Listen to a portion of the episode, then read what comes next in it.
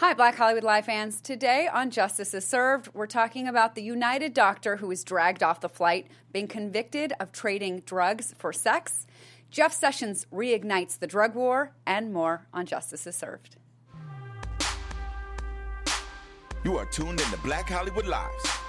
Justice is served.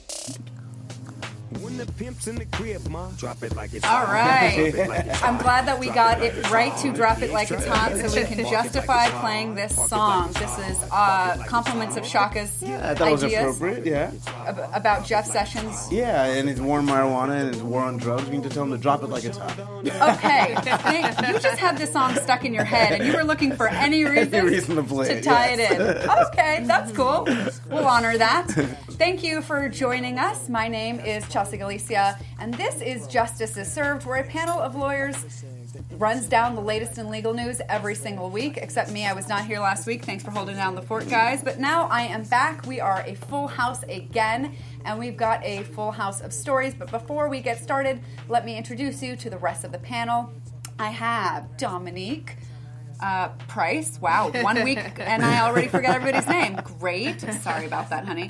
And uh, Yemi Abayami. Only took me 42 times to remember how to say your last name, and now I got we're it. there, we're yes, there. Yes, That's all that And matters. who's been with me the longest of the panel, Shaka Smith. How's it going over there? Very good. Glad to be here. All right, great. Um, shall we dive in? Let's do it. Okay, I feel like I missed so much, and then I was like in another world, and I just got back. So um, I was flying on a, an, a plane yesterday, and I actually flew to the East Coast on United, and I'm like, Oh, oh wow. man, I'm going to fly back on United. Turns out it wasn't United. I flew back Delta. But actually, when I found out that I was uh, not going to be flying on Delta, I was like, oh, well, this is good because I have um, leggings on. And at first, I thought that this whole thing Oh. had to do with leggings. You're looking at me. There was another because there was another um, story about a woman being kicked off a flight for wearing leggings, Yeah. right? Well, there was more to the story. She was a companion pass user, and there are stipulations in the dress, attire yeah. that you can wear because they, if you're going to be representing one of their employees, you need to dress professionally. It's actually in their policies. Ah, um, okay. So that was that issue. So that's why I was looking at you Thank like you you're for crazy. clarifying. Well, so that's what I was thought that this was about. I had no idea. Yeah, and no. then I watched the video of this United passenger being dragged off. And I mean, we could add it, but I feel like everybody and their mother and grandmother and great grandmother has seen it at this point. So we didn't need to. Um, replay it and so automatically besides a pr nightmare and the stock value of the of the company went down there's going to be a lawsuit or a quick settlement either way I vote quick settlement. Yeah, I'm sure that'll be the way it goes. And then the question becomes then, all right, how much is it worth to be dragged off a flight, bloodied and beaten a bit?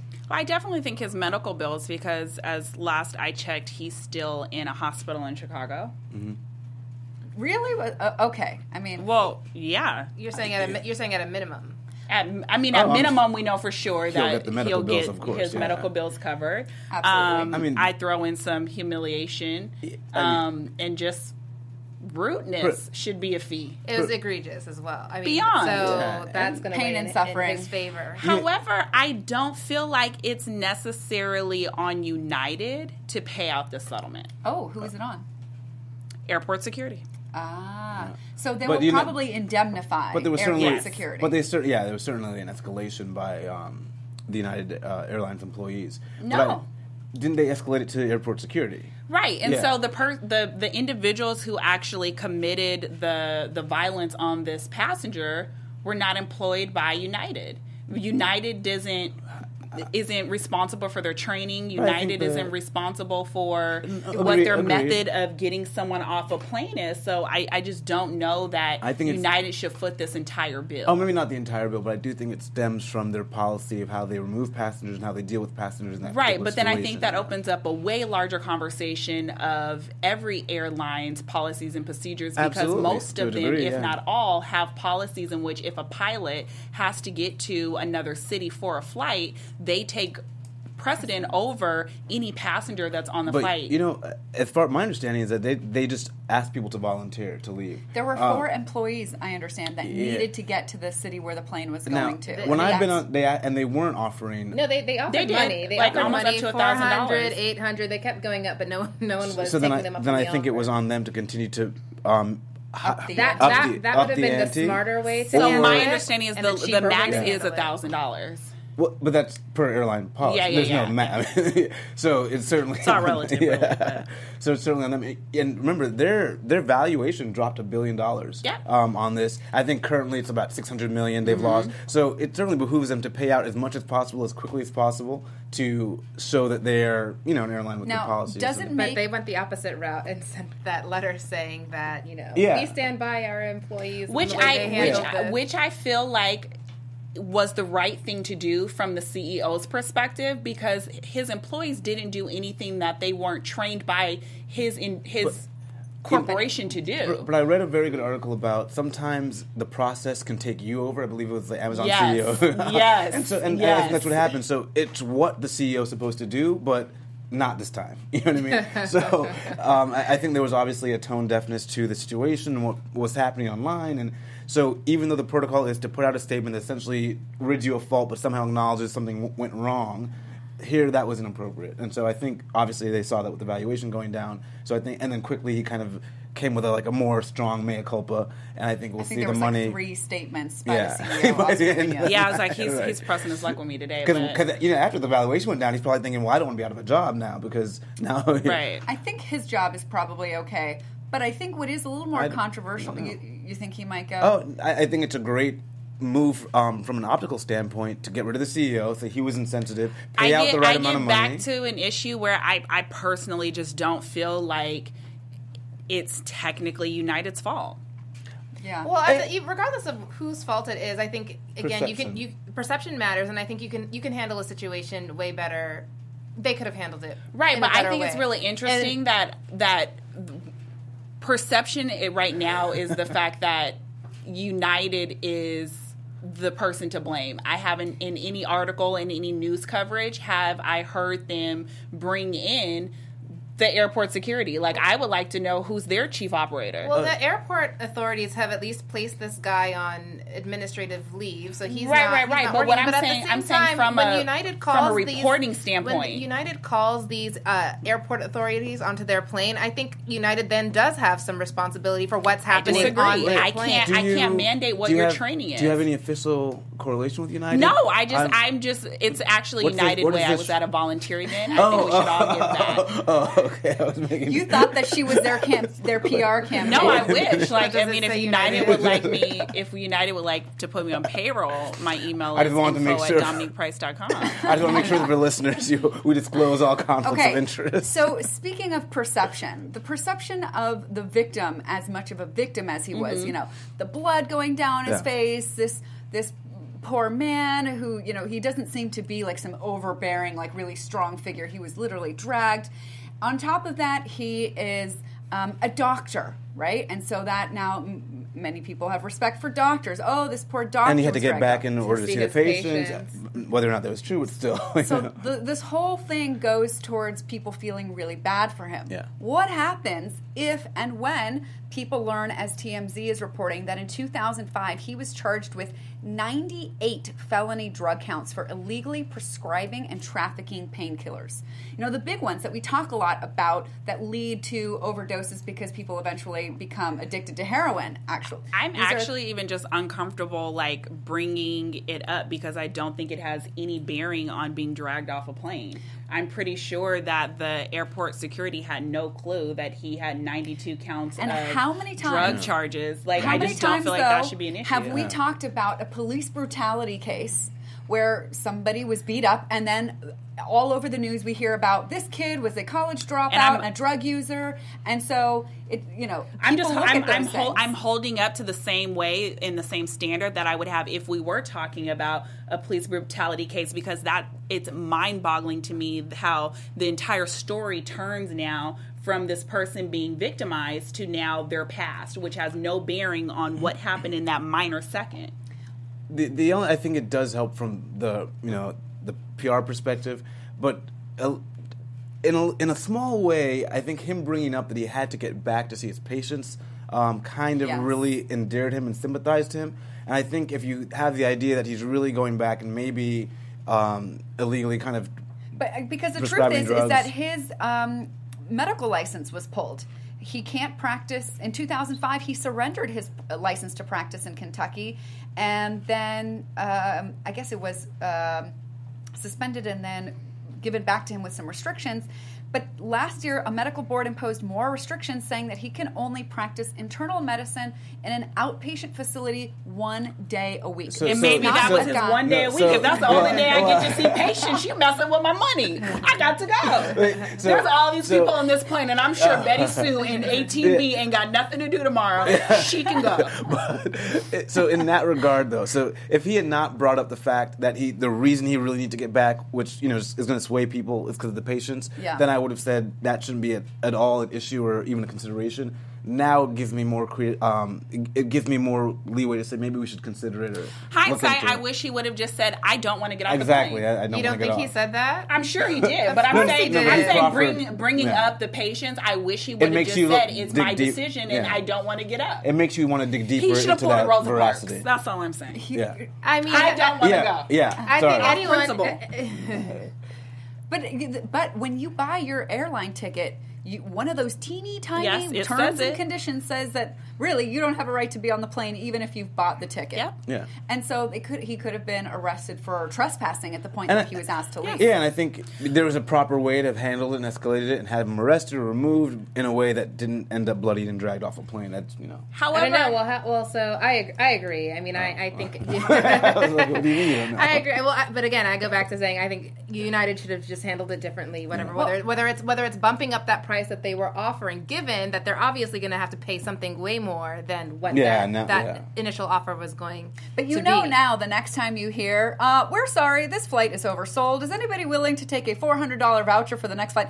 Everybody's going to sit there with their arms crossed, And wait to get that to to four grand. Yeah. Right when it's at four grand, I'll take the or to be forced to be voucher. removed and have a, a larger case. But yeah, I hope it actually creates a larger conversation around airline policies at Yeah. the same time. I loathe, loathe airport policy. I think most Americans don't understand what they're signing up for when not only buying a ticket from an airline's um, official website but third parties because that actually does change your rankings as in who is first asked to leave an airplane. And it should it should be scrutinized even more because I feel like that's when we are are most vulnerable in terms of our daily normal lives is when you're at the airport and you have a schedule and your bags aren't necessarily with you. So that should be scrutinized um, far more than it is And, and a lot of uh, reports were saying it doesn't typically get to that point where you're on the plane and people are having to get pulled off. Yeah. Typically, it happens Before at the gate, board, like when you're checking in, so you don't have the feeling of okay, I've, I've loaded my my carry on Yeah. up there. Taking I'm my sitting. shoes In, off. I, yeah, I have my belt people on, I'm on my way. And now I'm, I'm amidst uh, you know a plane of 300 other pass- passengers who are watching me kind of have to have this fight with Yeah. with the airport security. So I mean,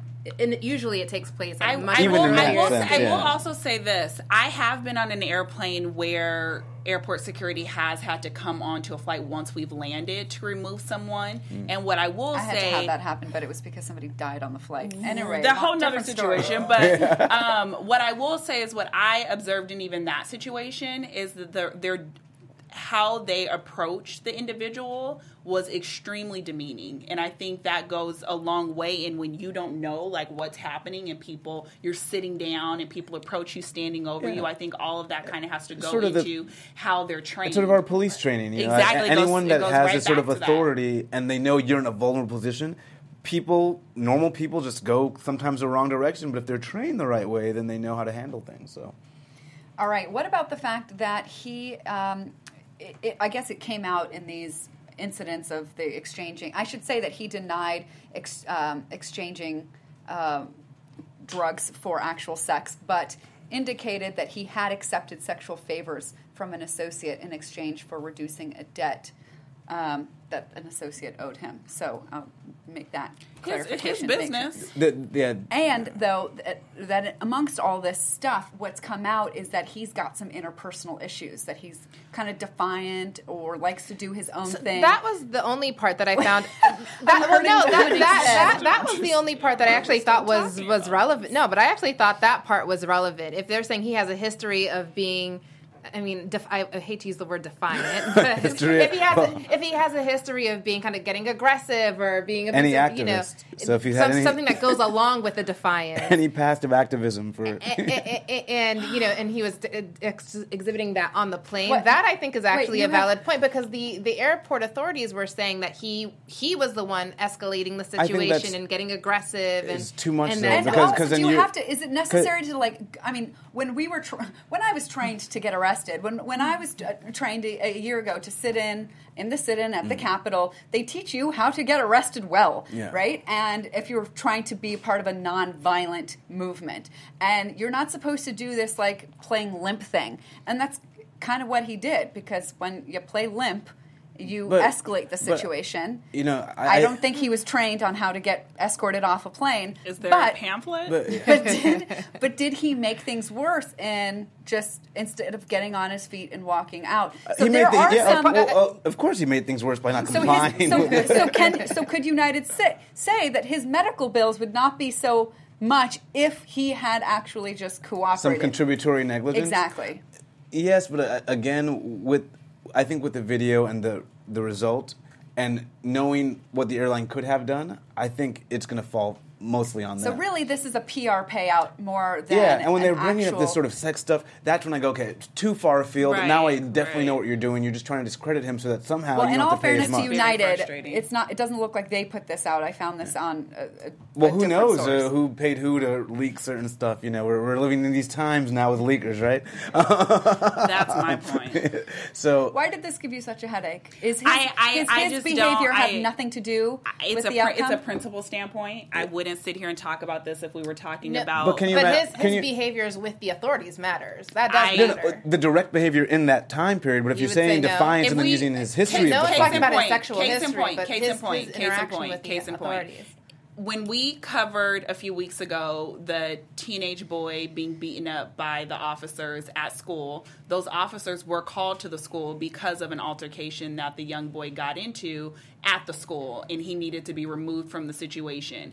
We didn't sit and talk about the fact that he had gotten to a fight. We didn't sit here No, and have he a was long, drawn out on the. Conversation. he was sitting quietly on this. On all, the, I, all I'm saying is that we didn't have a full fledged conversation about what led the police to having to get him off of the school property because we were very outraged at the fact that this young boy was We beat up by about an the officer. events leading up to but we didn't have a full like we've had a we've been talking for at least the last 10 minutes about his, his sex drugs and his attitude and I'm like it's not relevant to the fact that these no, we're not, people I'm not still but, uh, abused well, him. so the, so I think all of us are pretty much in agreement in terms of the sexual piece not being relevant. What we were talking about just now is whether this piece about him being defiant or acting aggressively towards those authorities. So you're what I'm you're saying that what doesn't I'm matter. saying is is would it not go towards your point of saying that being in a fight define your principal and your teachers in move removing yourself from the school property is that not defiant behavior No, he was at the time. no, that, it's- at, it's a at legit that- question. No, at the time that he was arrested, because we were talking about not his interaction with the school authorities. We're talking about his the, the young boy's we're interaction with the police. We're talking about interaction that has nothing to and do And at the time when the police were arresting that young boy, he was sitting on the sidewalk crying. And- and then- he wasn't. Right. He wasn't being and he, aggressive. He wasn't And if- and- responding. but he wasn't responding to the to the calls that they were asking. They asked him to stand up. They asked him to put his hands behind his back. And he didn't do any of the following. He sat there, Right. limp bodied, and But would she's saying not she's saying we didn't discuss And the prior also talking- defiance at the school. Yeah, as but part I- of, that- and so she, we're saying now, why are we talking about his interpersonal issues when we're we should only be talking So she asked me why I was upset, and I said, off of principle, I would I wouldn't Wouldn't have bring wanted to past discuss it interpersonal then. issues so I don't want to discuss the it with this guy. I Is all I'm saying on that a is fair, principle 'cause I- I'm standpoint. Child folks- and adult is a different too. The Well, one that we're I think any time that somebody puts their hands on you unwarranted, regardless of what Yeah. age you are, is at issue. And so yeah, so I think when we're saying, oh, he's got a history of defiance, it's too broad. It's too broad to If say we- he was defiant it- in this in this situation. So now we're going to bring his history of defiance. So I, I think it's way too. So what if he was an activist? He went to protests. He went to marches, but, but somehow they- that now That's my only classifies him for defiance in this moment. I think that that's why we don't bring in prior bad acts. And this is the victim here. So we're acting as if the victim now, who's been victimized, which we've seen on camera, now we're putting the rest of his life on trial for this one incident.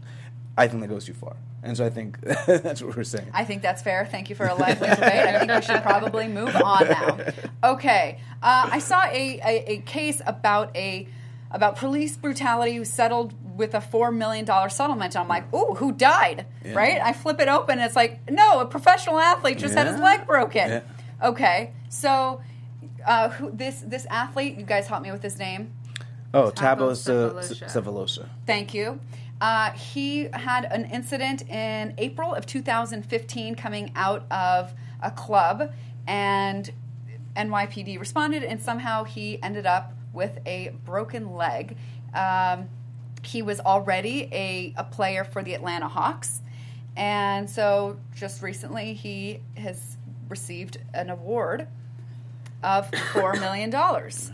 Does that seem right to you? Well, first of all, let's Yeah. just let's say, how do we get to four million dollars when we have covered other cases of people who have died getting about that much? Yeah, well, this is an Atla- Atlanta Hawks basketball Yeah, I player. In case, he had to sit out the rest of the season. He's Yeah. a he's a very talented, highly paid basketball player. He broke his leg in this. He had to sit out the rest of the season. So that's actually like lost wages. Yeah, a part. Yeah. That's what exact, exactly what I was going to say. to the show- interesting part, though, is that they're not technically lost wages because he still was paid. Hmm. So I thought that was interesting, but I agree with you. That's how they came to this four million mark. Um, I think at the end of the day, I don't know if you guys remember this actual case when it first happened uh, in 2015, but there were actual like video clips of like the altercation, and he was trying to remove himself from the situation, and it was really unclear from the the footage if the officers thought he may have been involved or why they were actually stopping him um, to begin with. Um, and so one thing kind of led to another, and the police. the Originally, he had been charged No, but was okay. found not guilty of charges um, like resisting arrest, disorderly conduct, and obstruction of governmental uh, administration. So he completely sort of clean in this situation. What strikes me though is how much our our financial worth dictates how much our course. life is worth. Well, you know, the, one of the principal tenets in the law is you take your victim as they are. You know, so whether or not they had some rare disease that you know something you did caused them to have a bigger reaction, you Right, still like have to you account rear for end that. somebody yeah. going five miles an hour, Yeah. but they have this bizarre neck condition that makes their neck paper thin and they become totally paralyzed, even though all you did was tap them. You still have to pay all the medical Yeah, bills you for take that. yeah, you take them as they are. So, and here he is an Atlanta Hawk ba- basketball player, so they have to pay out what he should be due based on what his leg is worth. Yeah, it's a little crazy. Well. Uh, I mean, I, I- I get it. I understand Yeah. it. I remember learning this all st- uh, Yeah. in law school. It just does it strike anybody else as like, I, I, okay, this is the way we do it. But wow, we've talked about people that have died. You know, banged their heads against the But- inside of but- police vans but or been pe- choked to death. Those people probably don't have like a two million dollar mortgage. It's true. And stuff, you know, so and then we never know how the leg is going to heal, and they have to make sure they're giving him enough money to kind of offset potential future um, problems with it. So, you know, I'm sure he needs to pay that mortgage, and he probably he might be more overextended than the guy that died that was only making ten thousand dollars a year. So you know. So this one did. This one was like, eh, yeah, that makes sense. It didn't. It didn't raise any. It just. For you, Yemi? Oh no, no, no! It, it didn't. It didn't. I mean, it didn't really raise any surprises for me. Oh. I'm, I'm just hoping that he donates the money to charity. Me or too. something. Yeah. That's, I just don't think he needs it, but Yeah. That would be. Pretty And he, 'cause he awesome. did get paid on, under his contract, yeah.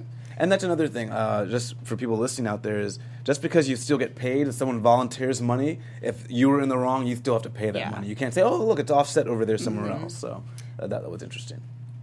This is true because usually people would try and take credit. Yeah, I know I- that I when I, was think it- practicing law and work Yeah. comp, if you get paid um, work comp benefits, but at the same time state disability had paid you money, the insurance company gets to take credit for what was already paid to you. Or they have to pay it back Yeah. to the Right. state. I, I, I think credit. the interesting part as well is that there are a lot of individuals who aren't in his tax bracket that are able to bring a civil suit.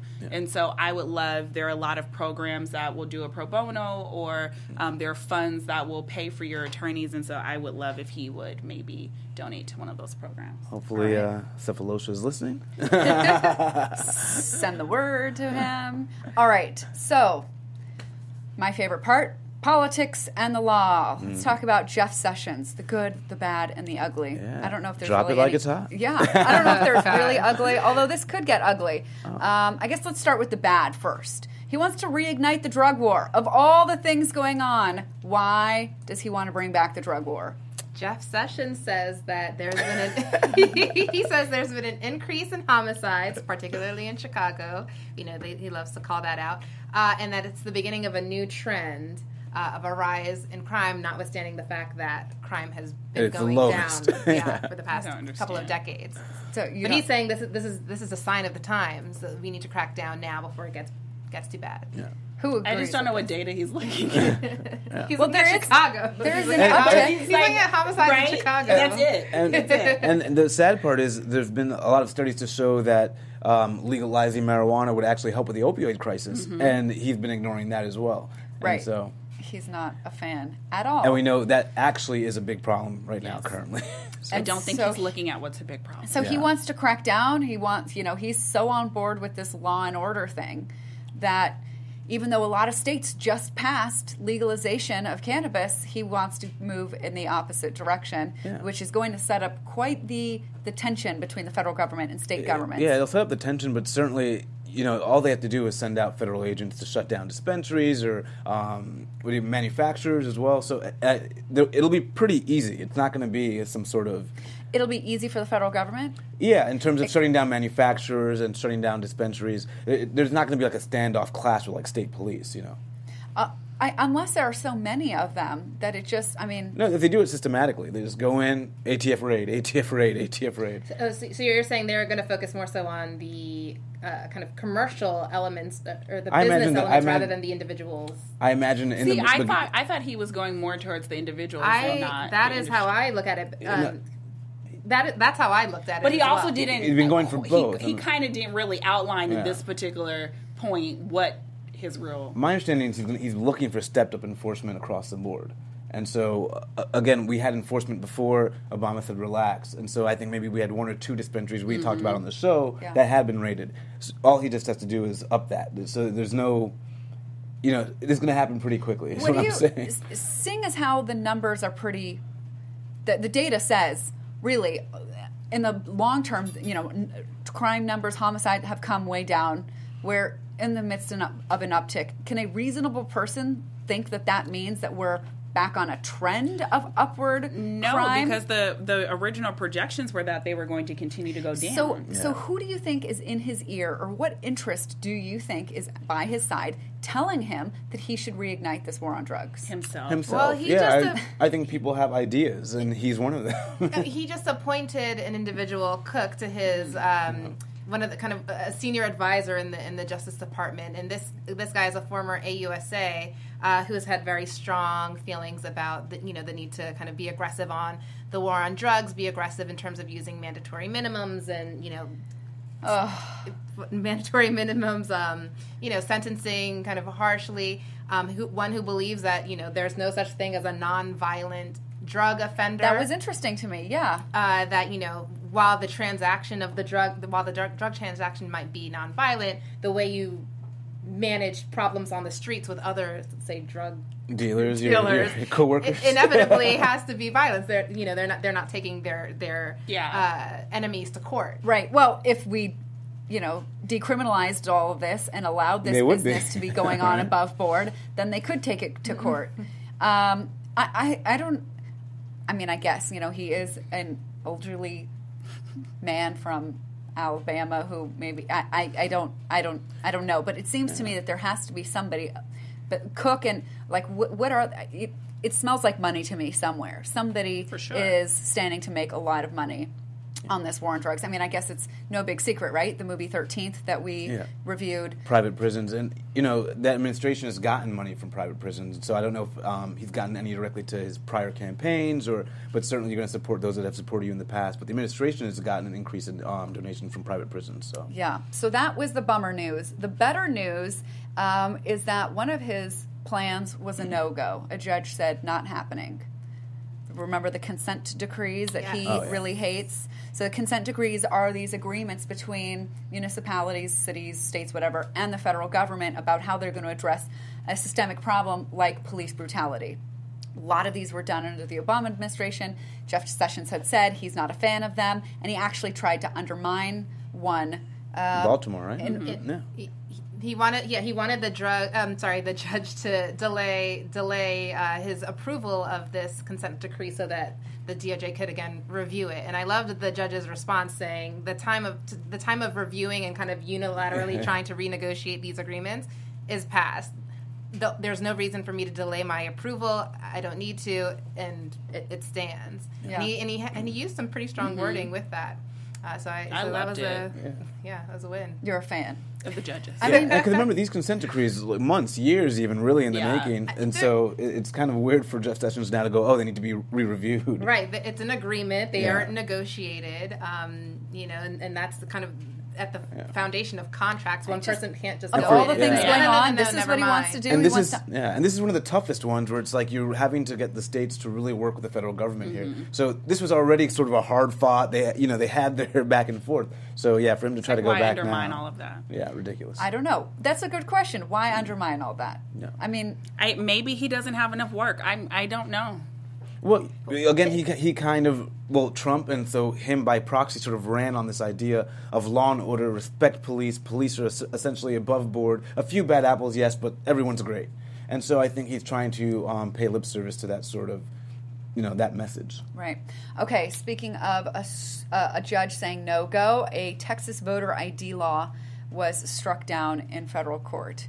Uh, this is kind of a big deal uh, because so much of how Trump got into office was on these voter ID laws, and they which have made a comeback since the Supreme Court a few years ago gutted parts of the Voting Rights Act that held um, states with a history of discrimination sort of accountable of course said, eh, that's done with. We don't need that anymore. And so now a bunch of states are like, great, let's make it harder to vote, but call it, let's make sure that people aren't voting fraudulently and let's require everyone to have an ID, which for most of us isn't that big of a deal. Right. Eh, We all have an ID to drive. So there are plenty of people that are saying, what's so wrong with asking people to have an ID? Well, yeah, because the majority of those that don't have one are minorities, Right. That typically vote a certain way. So that's why targeting this will um, depress that part of the voter turnout. Very smart. Yeah. So Yeah. I mean, I mean, somebody sat in a think tank and was like, They're "Okay, like, how do oh. we how do we still do this?" this is yeah, this works. So- Yeah. I mean, it's The- evilly smart. I mean, Yeah. yeah. But so the que- I, I guess uh, is it there, is there a way to make? Should we make getting an ID really easy, or do we fight these voter ID laws like this? Like this Uh, I, I think one both, was struck down in court. I think both. Certainly, we fight voter ID laws, but it probably should be easier to get an ID. Part of the Um, maybe reason why we fight them is because of the di- di- the difficulty Yeah. in getting an ID. Maybe- Having and IDs to- are really expensive Yeah. in most expensive. states. The you have to travel to get there. take a if I'm off an of elderly, work, possibly. exactly. If I'm an elderly person, Right. that's going to take a lot. Because I think effort I was reading somewhere like in some states it's like seventy five dollars to get an ID, Yeah. and so I'm just like for a lot of minorities or um, those that you know don't have it. If I'm going between voting and getting this ID for seventy five dollars or feeding my family with seventy five dollars, it's always going to be the latter. So. DMV's not open on the weekend, so you, and you know, and if- the you- DMV is a horrible place to go. Exactly. And so if you're if, if you're poor and you have a, a lot of poor people have jobs where if they miss a day, they're fired. Yes. So you're not going to the DMV for the ID. Right. You want to make sure you show up to work. So if we got to make it easier to get IDs, but I think we should be attacking voter ID laws, especially when they're so transparently designed Yeah. to depress voter turnout. And that's- well, i in this case though, it, it it wasn't necessarily so obvious. I mean, the fifth. A district court judge reviewed it. It went up to the uh, Fifth Circuit Court of Appeals, who said that your findings were a little bit infirm. Was the word they used. Go it. back, go back, district court, and make sure that your findings, you know, actually do support a finding Mm-hmm. of you know discriminatory intent. Um, but it wasn't as overt in this situation. The judge mentioned that the legislature had had shifting rationales for why they were instituting this voter ID law. Um, that the the legislation had been fast tracked, so it was sort of unusual things that were happening, Well, but have- nothing that yeah. specifically pointed Yeah, to. I mean, these are most of these uh, lawmakers are lawyers. They know they can't go, "Hey, voter ID law to suppress voter." tur-" They can't say that. No, they can't. So there were elements that were indicative of that's what was going on, and I'm sure people on the ground knew that's exactly what was happening. And so, of course, the judge says, "Find some more grounds," but This restores my faith in Texas. yeah, but we Right, know no. what's. But he's basically saying we know what's going on here. So right, exactly, Yeah. and, A and so. I think that's great in this Yeah. case. I think it, it, it still makes me nervous though in other states where a judge might say, you know, this isn't enough because it is Yeah. it is a fine line. Yeah, and I when you don't have something that's a smoking gun or Yeah. so overt. I think that's going to just take vigilance. But it's sort of like the travel ban, where they kind of revise it. Well, you revise it for the legal parameters, but we still know what's going on. I mean, on. unless you have a study showing that there is a problem of voter fraud, then it would seem like why why this law? show why the now? nexus, yeah. Why the fast track? What? So, and that's what they have to do is look out those little outsider Right, right, things right. to see what's happening here. Why this time period? Yeah, I just worry that legislatures are going to get a little bit kind of smarter and wiser and a bit more covert in the way that they um, they execute these initiatives. Well- but I don't think well, they're going to stop trying. The- to Oh, no, for well, sure. Well, the thing is, the more they get smarter and wiser about initiating them, the more fair the the the, the thing becomes. The law So, yeah, because because the more you shift it to be covert, you have to stop talking about certain things and address certain real issues. So then, is there really a voter ID issue? Is there really a, a study to show? and Well, I think- sorry, if there's a law that requires you to have an ID, and then these courts look at the feasibility Yes. of these people getting it, Yeah. it's the same thing with the well, exactly similar what I was gonna with say. the abortion analysis, right? You can't say no abortion, but you can regulate it, and so you can, you know. Like Texas was the one that had this really Yeah, and the- crazy abortion. Like the, the And the clinic Sup- walls, the doors had to be this wide, as like if a huge gurney was going to go and through. they but did, that's not and how, they try to do it the right way, where it was for not the other It- reasons. It, was for it- safety. It's uh, safety, patient safety. But again, we thought through it and said, okay, this is burdensome. We know what you're really doing here. So I, I think we're able to call these instances out. So and hopefully the judges will keep Yeah, able to I, call I them personally think hope if they so. want to require voters to have an ID and voting is my right, I need a free ID. yeah, I agree. And then an ID will be mailed to you Yes. as long as you mail them. Yeah, I don't know, whatever. But You can take a selfie. of selfie, selfie, and we'll mail. send in your picture. I mean, it's just like Instagram to get back Facebook into your account yeah. and verify Yeah. that it's me Yeah. and let me go on about my business. Yeah. Boom.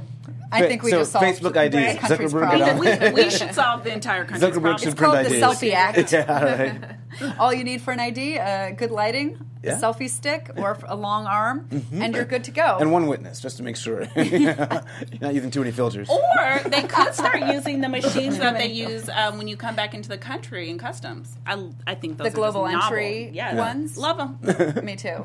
It's like a whole little. It, it even comes up to my height. I just I, I think they're novel. So you, yeah, you can you put your fingerprints in there, and the and that whole process was much easier than getting a, a license Right. at the DMV. You go in. Have you guys tried to do this? I don't think Global so. entry. Yeah. yeah. You just fill out the application. You fill out an pay, application go to an online, and then you go to an interview. The interview oh, no. was like I don't know. Oh, 10 this minutes. isn't even global entry. So, cust- the U.S. Customs Department has now decided, well, a few years ago, that the lines when coming back into the country were extremely long for them to verify each individual. So, they got these fancy machines that do it for them. And so hmm. then all you have to do is show your verification that you've gone to the machine and your passport, and boom, you're back in the country. Aha. And these machines are amazing. So when I go go through the global entry thing, when I come back in from an international flight, really all I do is I stick my hand in a little thing. It reads my fingerprints. Mm-hmm. It has me look at the camera. It takes a picture. Usually the, the picture is of like my nose and up because I'm mm-hmm. too short for my whole face to show up in it. And and I answer the same questions that you do if I'm bringing any explosives or whatever. No, no, no, no, no. Something prints out real fast and I go get it checked. Yeah. You know, by the guy at the exit. Done. Easy. Much easier. So let's have like kiosks like that sit, sit around the city, and if you want to get an ID to print it for you, boom. You're I good mean, to go. like a photo booth, Yeah, you know, at yeah. weddings and parties. yeah. We're going to change the world, you guys. Yeah, right here, right? You heard it first Solutions. here. Right. Justice is served. Okay, how about a solution to this? Cities have started to pass these laws that say if you call the police too many times, you're a nuisance and you can be evicted from your That is residence. a nuisance, though. Yeah, yeah, of course. You're bothering the neighbors, and yeah, it's a nuisance. Yemi's about to fall I, out of think, her I, there- I feel like there has to be some Go ahead. parameters as to It's a what nuisance. considers it to be a nuisance. Like if, If- you're if it's being a beat on frivolous- and you're constantly Oh, calling yeah. the police, that's that's not frivolously calling the It- police. But But, that's if so- you're an old woman who is peeping out your window and every time a dog barks, you think Or- that you need to call the or you police, see a black that is male. a nuisance. Exactly. well, you know. So I, I feel like Look we at have to Yemi's have face. some policy. I know because I I'm really surprised at this response when I read this law. I said this is ridiculous. I thought it was absolutely ridiculous, and then when I read it even more uh, and saw the uh, kind of the elements, I thought it was even more ridiculous. So basically, no, because basically, if you call the police twice within six months. That that is considered a nuisance, and you're liable to get removed from your home if you uh, th- are involved in so- any sort of act that results in a, an arrest twice within one, one, 180 days again and you don't even have to be you don't have to be the perp- person perpetrating the crime you can be the victim of the crime Which is and why I merely agree by with being you the that there needs to be victim some more. That, that needs to be flushed out. the overall idea. Yeah, if you call the police too much in general. and so that was the issue in this case was that Yeah. there were women who were victims of domestic, domestic violence and this law specifically honestly kind of targets individuals who are I agree. victims of domestic violence and says that if you call the police twice within the year it doesn't matter that you're the victim we have the right to kind of remove your occupancy permit and you can lose your house. You can also also be um, removed from living in that city for for six months. So you can't return for six months to live there so it was um, Again, I need to revise this policy. But I but I can understand because I as I understand it, Yeah. police spend a lot of their time going out to sort of repeat homes and places of minor problems. Some might be domestic violence. I, I, I think the police How do need to you do- the- How do you handle this issue of like you guys need to break up already? The police cannot be Yeah. the Well- constant referees in this relationship I do agree with you without there. sounding insensitive. Like if you would have said that, we all probably would have come down on you, right? Why don't you guys just break up? Come on, guys. Um, no, I, I think if the police leave without having to file a report, an incident, there's no battery, no assault, um, it- it's literally the police have determined it to be a frivolous call, then that's where it should fall. Okay, But I this wasn't happening in the context of frivolous. No, no, calls. I I know. That's what I'm saying. This is this only works if the police have determined this I was agree. a frivolous call. I agree. But in the case of where there, I actually needed the police and I had to call twice and. Yeah. S- what was it, Six six, months, months? yeah. I, I feel like that's really arbitrary. I mean, you yeah. have a First Amendment right, Right, to, to be able to petition the the government Right. to address your grievances. That's And literally a thing. right under the Constitution. Like, if- if- and this is not But you narrowly can't it tailored. It's not a compelling government interest. I mean, but I do agree it needs to be flushed out. But I Yeah. think they were onto something. Yeah. So, like, let's just say we have this couple that won't stop fighting. We, one of them has to file a restraining order on the other for them to stay. I wonder at what point the state can say, "You guys are not good together. You guys are a danger to yourselves But, yeah. and society. We are going to." On your behalf, make a restraining order so that neither of you can hang But maybe out. that, or maybe that's what the eviction is for. You know, that like you now need to not be in this house. No, And but boom. these these But- individuals weren't necessarily living together. no, no, I'm, I'm saying Okay, just the scenario. We're trying to give it some. yeah, yeah. I, You're just not I- for it. Yeah. So- not for this conversation. No, so if you have a couple on. that's fighting, but there's not any physical violence, but there's constant arguing, it's just a matter of who's calling the police first, Right. which I've seen. Um, then that's I think that's a case this where law that was law- designed yeah. for the 65 year old woman being a peeping tom. yeah, and This it is just who this was designed poorly for, but- written. Wait, what? affect- I think this- Sixty-five-year-old peeping tom. who who calls the police at the everything woman that who looks keeps suspicious in calling the the neighborhood. Oh, yeah, I see. She should be evicted. yeah. Got it. Okay. All right. Is that is that cool? You, have you seen a little bit of why it makes sense, or you're still like this is No. ridiculous? Makes no you don't sense. care even if it's As frivolous. written. No, no, no. I think so. I, I think there. I agree with their. I, I wouldn't call it a nuisance law. me calling the police. If I'm making frivolous claims to the police, that I'm sure there's a law that covers that There already. is. No, but So I talking don't about need- nuisance versus I don't eviction, need- though, that's So I don't need a nuisance law that's causing me to get evicted from my home and put on the street. or that might help But you're a nuisance now to your neighbor. to your neighbors. Yeah. That's the whole point. If I if I'm your neighbor and you, you call the police once a week, and every time that nothing's actually At wrong, a.m. No, but That that's becomes but that's a- that's that's not, a nuisance. Okay, I, I, I. I understand that you guys are I, I, I, you guys are creating this like phantom scenario that is not what is happening in practice. It's not that they were enacting these laws because people were calling the police just because. No, No, people don't call them because they call them because they believe it's something suspicious, but it turns out they nothing. and then they keep calling because that's sort of their personality. Thank you. Have you not known a neighbor to do that? Yeah, I'm sure. I I'm have. sure. Oh, I, I lived yeah, next it's to an older nuisance. woman who kept calling the oh. police. And if And for a second, I thought you were what? calling yourself out, like you have been that woman, and that's why you were No, laughing that's so why I said and once 65. eviction's on the Oh, table, that's guess all what? They're going to stop calling the police frivolously. That's all. I don't think we're going to convert her. I mean, I can No. see that this law, you know, is ridiculous on its face, but I can understand the intent. This is sort of like the opposite of the voter ID law, Yeah. where the intent is actually Nefarious, but on the face, okay. it seems fair. In terms of use of government resources, of course, we want to be, you know, judicious about our use of government resources. Yeah. To have a penalty such as, even if it's frivolous, even if it's a frivolous uh, call to the police, Yeah. to have a penalty that involves you losing your home, there's no societal benefit to now putting people out on the streets. I think that the, the one does not outweigh the other. She really wanted Well- that 65 year old woman put out on the street. That's why she's laughing so One hard. does not outweigh the other, so I think you need to use other methods. But then, that if we had a fine, include evic- if we had a fine, that could be. I was gonna paint another picture for you, but I don't think you. No, but I mean, No, all of us no. know how difficult it is to actually evict. Like, if, if someone's Well, a landlord, we all know how difficult Right, it is right, to right, evict right. a person, still- and there's there's still- a reason why it's so difficult. there'd to still be an people. eviction As a public policy matter, we don't want people on the street. But there's I still be- agree with you there. out of their homes. I- I- again, I don't think this creates. I don't think this creates a problem with people on the streets in droves at all. I, I think this I keeps think you people. guys, ladies, this, this particular, this, this keeps- particular lady this- was. Yeah, this. I'm and- so sad that onto we're the ending street. up- I don't think this is a widespread not issue. sad.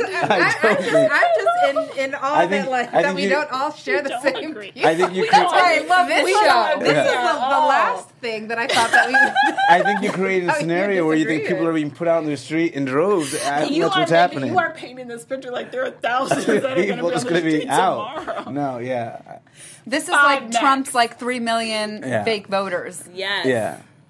Okay, so forget our constitutional rights to, you know, Uh, again, I, I don't see. We have a constitutional right to call the police many, many times. we, we, yeah, we, to address a grievance. You do actually. and, and To they're saying address and a a grievance, grievance. and they're saying To this is frivolous. There's no grievance. a grievance. You, that's what we're saying. so no, no, no. So I'm saying fr- if it's frivolous enough, then if, Okay. if it's frivolous, they deserve to be put The out. we have run out of time.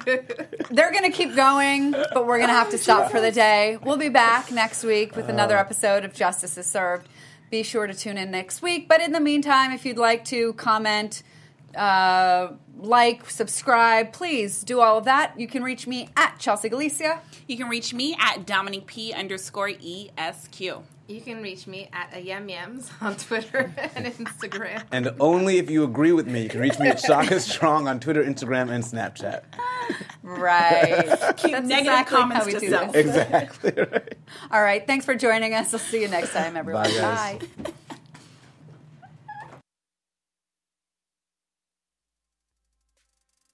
From executives Kevin Undergaro, Dario Kristen, Tiana Hobson, and the entire BHL staff, we would like to thank you for supporting Black Hollywood Live, the first online broadcast network dedicated to African American entertainment. For questions and comments, contact us. Info at blackhollywoodlive.com. Like us on Facebook, tweet us, or Instagram us at BHL Online. And I am the official voice of Black Hollywood Live, Scipio. Instagram at KingXOBay. Thanks for tuning in. It was really Hollywood Redefined. redefined. The views expressed here are those of the host only and do not necessarily reflect the views of BHL or its owners or principals.